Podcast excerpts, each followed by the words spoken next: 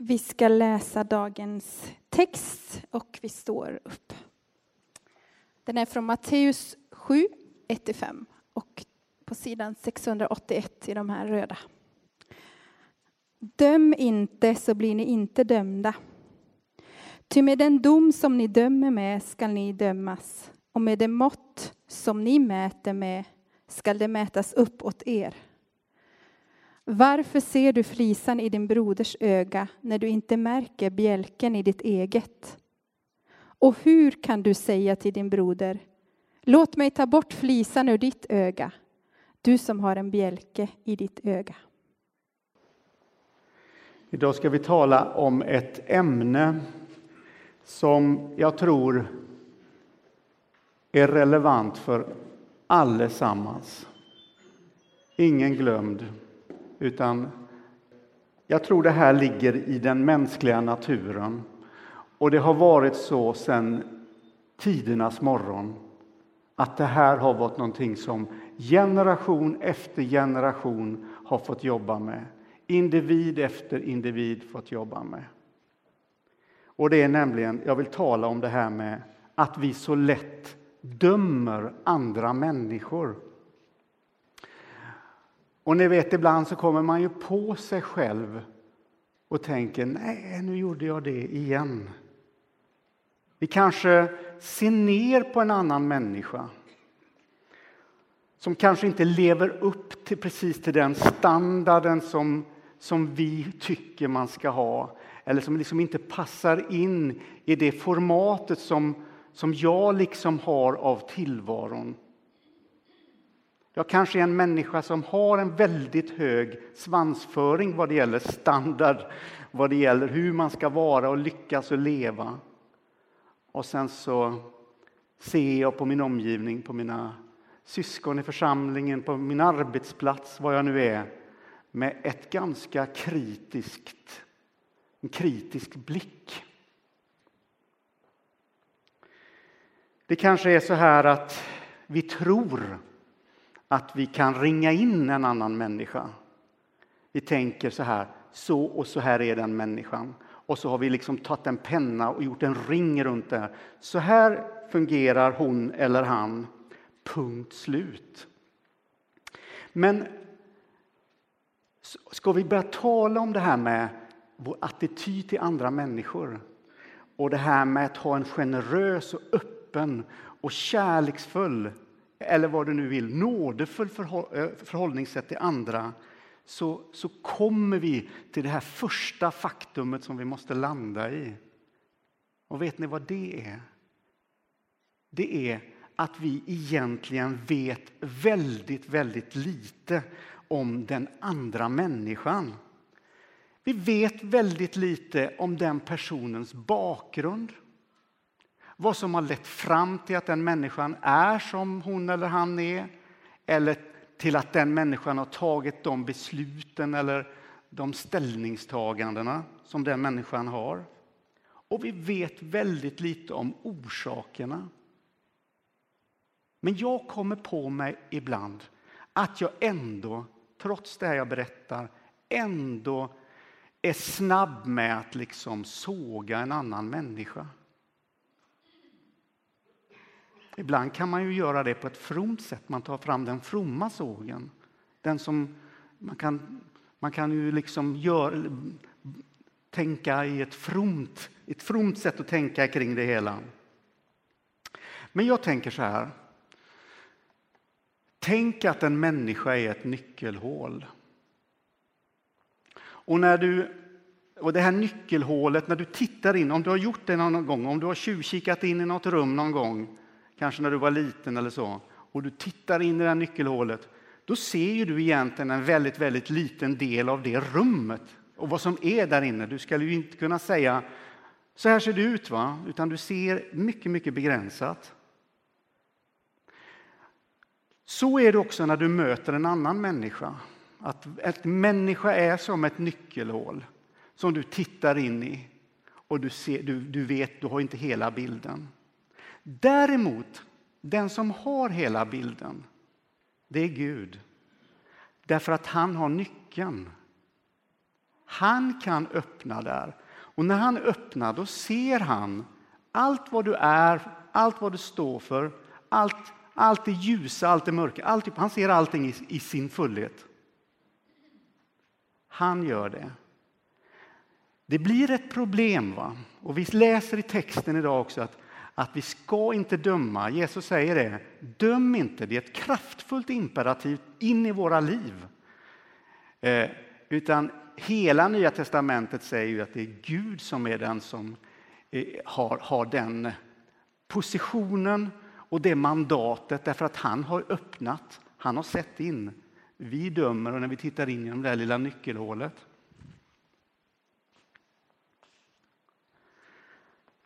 Texten som vi läser idag det är hämtat från, från den fjärde söndagen efter trefaldighet och det är en del av bergspredikan, det som vi hörde här alldeles nyss läsas. Den här berömda predikan där vid Genesarets sluttningar, där, där liksom människorna har samlats för att de är hungriga. Det är ju så att, han, att Jesus har en dragningskraft. Det han berättar och det han säger får ju folk att gå långa vägar, för de måste få höra detta. De måste få höra. Och om man skulle koka ner bergspredikan eh, i ett koncentrat så skulle man kanske kunna säga att det handlar om vår livsstil och det handlar om våra relationer. Så när du går tillbaka och läser bergspredikan så märker du att det är mycket om hur vi ska vara och, och hur vi ska vara gentemot varandra.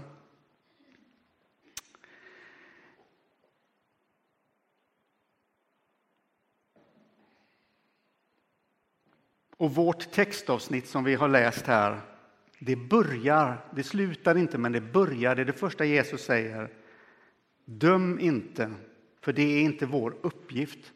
Och jag tror någonstans att hemligheten med en kristen gemenskap som fungerar och som, som skapar effekt och som, som, som liksom är, är tilldragande, det är, det är att man har, man har gått till att, in till att bli ett generöst folk, ett barmhärtigt folk.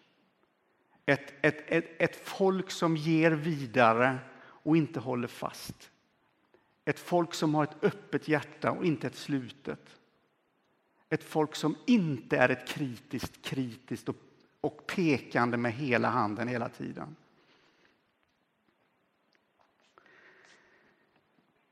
Vårt fokus ska vara att låta Guds nåd förändra oss inifrån så att vi kan bli nåd för andra människor. När detta sker så ryms människor med allt vad man har, allt vad man är i din närhet, i vår gemenskap. Det gör någonting med människors, när människor kommer nära, det är att man vill stanna kvar, för här ryms jag. Du, både du och jag har väl varit med om det, att vi har kommit i sammanhang då vi har känt att här ryms inte jag. Här duger inte jag. Och så har vi undrat, men vad är det? liksom, du kan inte riktigt peka på vad det är, men det är en känsla därför att du har sensorer i dig som känner av det direkt. Va? Och tittar du i, när Jesus möter människor i Nya testamentet så kommer människor till honom. De känner att, han, att de ryms i hans närhet. Och jag tror mycket beror på, beror på hans attityd av kärlek och inkluderande och inte dömande. Vi vet ju hur tunn gränsen kan vara mellan att kritisera andra människor och att döma. Ibland så vet man inte riktigt vilken sida man står på. Och så vad gör vi av vårt djupt liggande behov av att kommentera och kritisera och döma andra människor? Är det för att vi känner oss lite bättre själva? Att vi liksom definierar, här är jag, genom att titta på andra. Ja, men jag har i alla fall kommit lite längre än si eller så. Vad beror det på?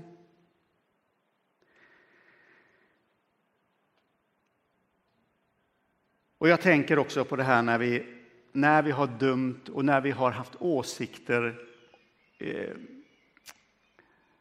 om andra människor i vår församling eller i, i vår närhet. Hur man kan uppleva efter ett tag när man har varit på gränsen mellan kritik och dömande att man har känt att vad är det som smakar så illa i munnen? Och så inser man att det är en fadd eftersmak. Det kommer efteråt. Jag tror att Gud vill kalla oss in i en generös hållning gentemot varandra. En generös hållning. Jesus ställer frågan till oss i texten idag. En fråga, det är det han börjar med här. Så här. Varför ser du flisan i din broders öga? Det är en ganska bra fråga att ta med sig och fundera på. Vad beror det på att jag fokuserar mer på den andra än på mig själv då? Varför ser du flisan i din broders öga? Så vad är det som gör att din blick är vänd mot den andra? Och Jesus frågar varför du har din uppmärksamhet på andra människors fel och brister. Och vi läser varför ser du flisan i din broders öga när du inte märker bjälken i ditt eget? Vill vi leva som ett generöst folk och vara en hamn för andra människor så behöver vi först rikta blicken in mot oss själva. Och Det här är ju Jesus helt klar på i den här texten. För man kan ju bli så upptagen med att bedöma andra människor, att vara fördomsfull och kategorisera människor i fack, att man glömmer att Gud fullt ut har förlåtit dig för allting i ditt liv. Trots att han har tagit nyckeln, öppnat det nyckelhålet och sett allting helt som det är, så har han förlåtit dig fullt ut. Och någonstans är det minnet av det, att han har gjort det, som man skulle önska fick vara kvar i våra liv när vi kommer inför en situation då vi tänker att nu tar jag släggan och dundrar till någon annan. Liksom. Att, att det finns en koppling in i vårt liv. Och jag tror att det är det som är Andens stora uppgift som påminnare om vad har du fått förlåtet? Vad har han gjort i ditt liv? Vad är det han har gett dig? Den erfarenheten får inte bli någonting som du lägger i en kista uppe på vinden, längst upp i hörnet, som en erfarenhet som du knappt relaterar till. Gud vill att du ska relatera till den, att du ska ha nära till den. Att den ska liksom kicka in den känslan att när du är på väg att göra någonting så, så uppenbarar Anden för dig. Ja, vänder blicken mot dig själv. Precis som Jesus säger. Varför ser du flisan i din broders öga? Vänd dig snarare och titta på dig själv. Börja med dig själv. Har du sett vad du själv har i ögat? Du har ju ett, en stor bjälke. Det är ju det. Det är en rätt, rätt så humoristisk bild egentligen. Detta. Ta först ut bjälken ur ditt eget öga, säger Jesus. Det är den rätta ordningen. Och när vi ser vårt eget skrot och korn belysas av den heliga Ande så tystnar vi kanske aningen och möjligen blir vi lite mera ödmjuka och mindre tvärsäkra.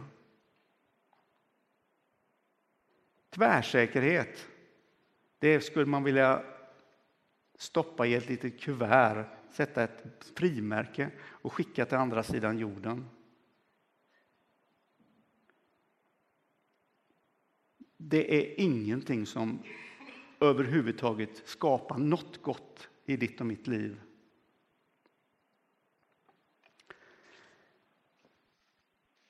Så nu står vi inför en, en ny vecka.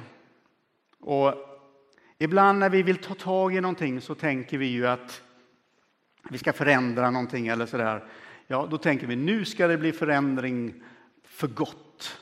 Nu ska jag börja träna. Jag ska träna fyra gånger på gymmet och sen ska jag kila in lite löpning emellan sådär. Och så ska jag hålla på tills Jesus kommer tillbaka på skyarna. Okej? Okay? Och då tänker jag så här. Tänk om vi skulle ta, ta AAs eh, devis en dag i taget. Tänk om den är mer konstruktiv. Du får gärna ta det långa klivet. Jag hindrar det inte. Men jag säger, tänk om vi skulle säga så här, för så säger man i AA. En dag i taget. I, i, imorgon vet jag inte vad jag gör, men idag ska jag vara nykter. Tänk om man tänker så. Jag vet inte imorgon vad jag gör, men idag så ska jag leva mitt liv. Jag ska gå till jobbet eller jag ska gå till mina väninnor och jag ska, jag ska ha en generös hållning. Jag ska inte vara dömande. Därför jag vet vad jag själv har fått förlåtet.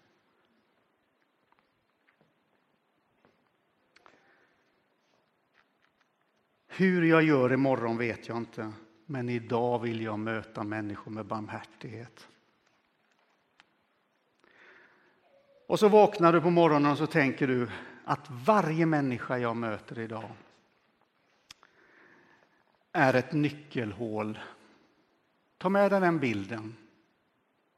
Där bakom finns det mycket, mycket mer än vad jag vet, vad vet om och vad jag, vad jag kan ana.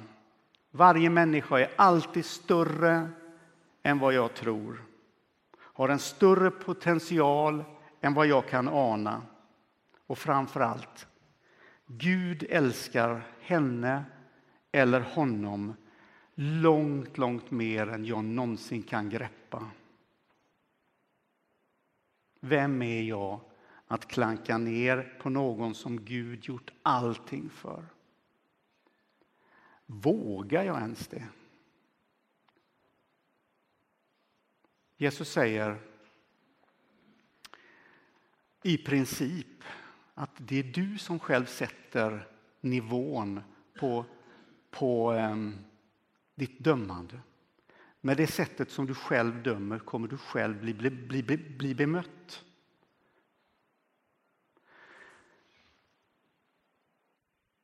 Att Gud kommer att möta dig på det sättet som du också möter andra människor. Andra människor kommer möta dig på det sättet som du möter andra människor. Så jag skulle vilja den här dagen uppmuntra dig att kom in och var med i, i det barmhärtiga folket. Folket som är barmhärtigt och kärleksfullt. Kom och var en del av den hamn som andra människor kan lägga till i, komma in i med sin brustenhet och med sina, sina sår, med sina svårigheter, med sina misslyckanden.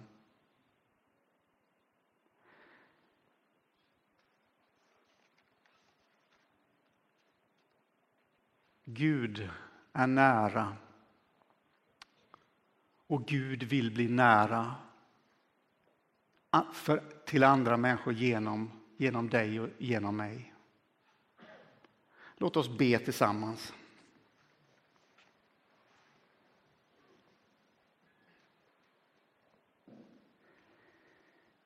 Herre, vi, vi är bräckliga människor det är inte så mycket bevänt med oss när allt kommer omkring. Men vi tackar dig Gud för att din nåd är oändlig.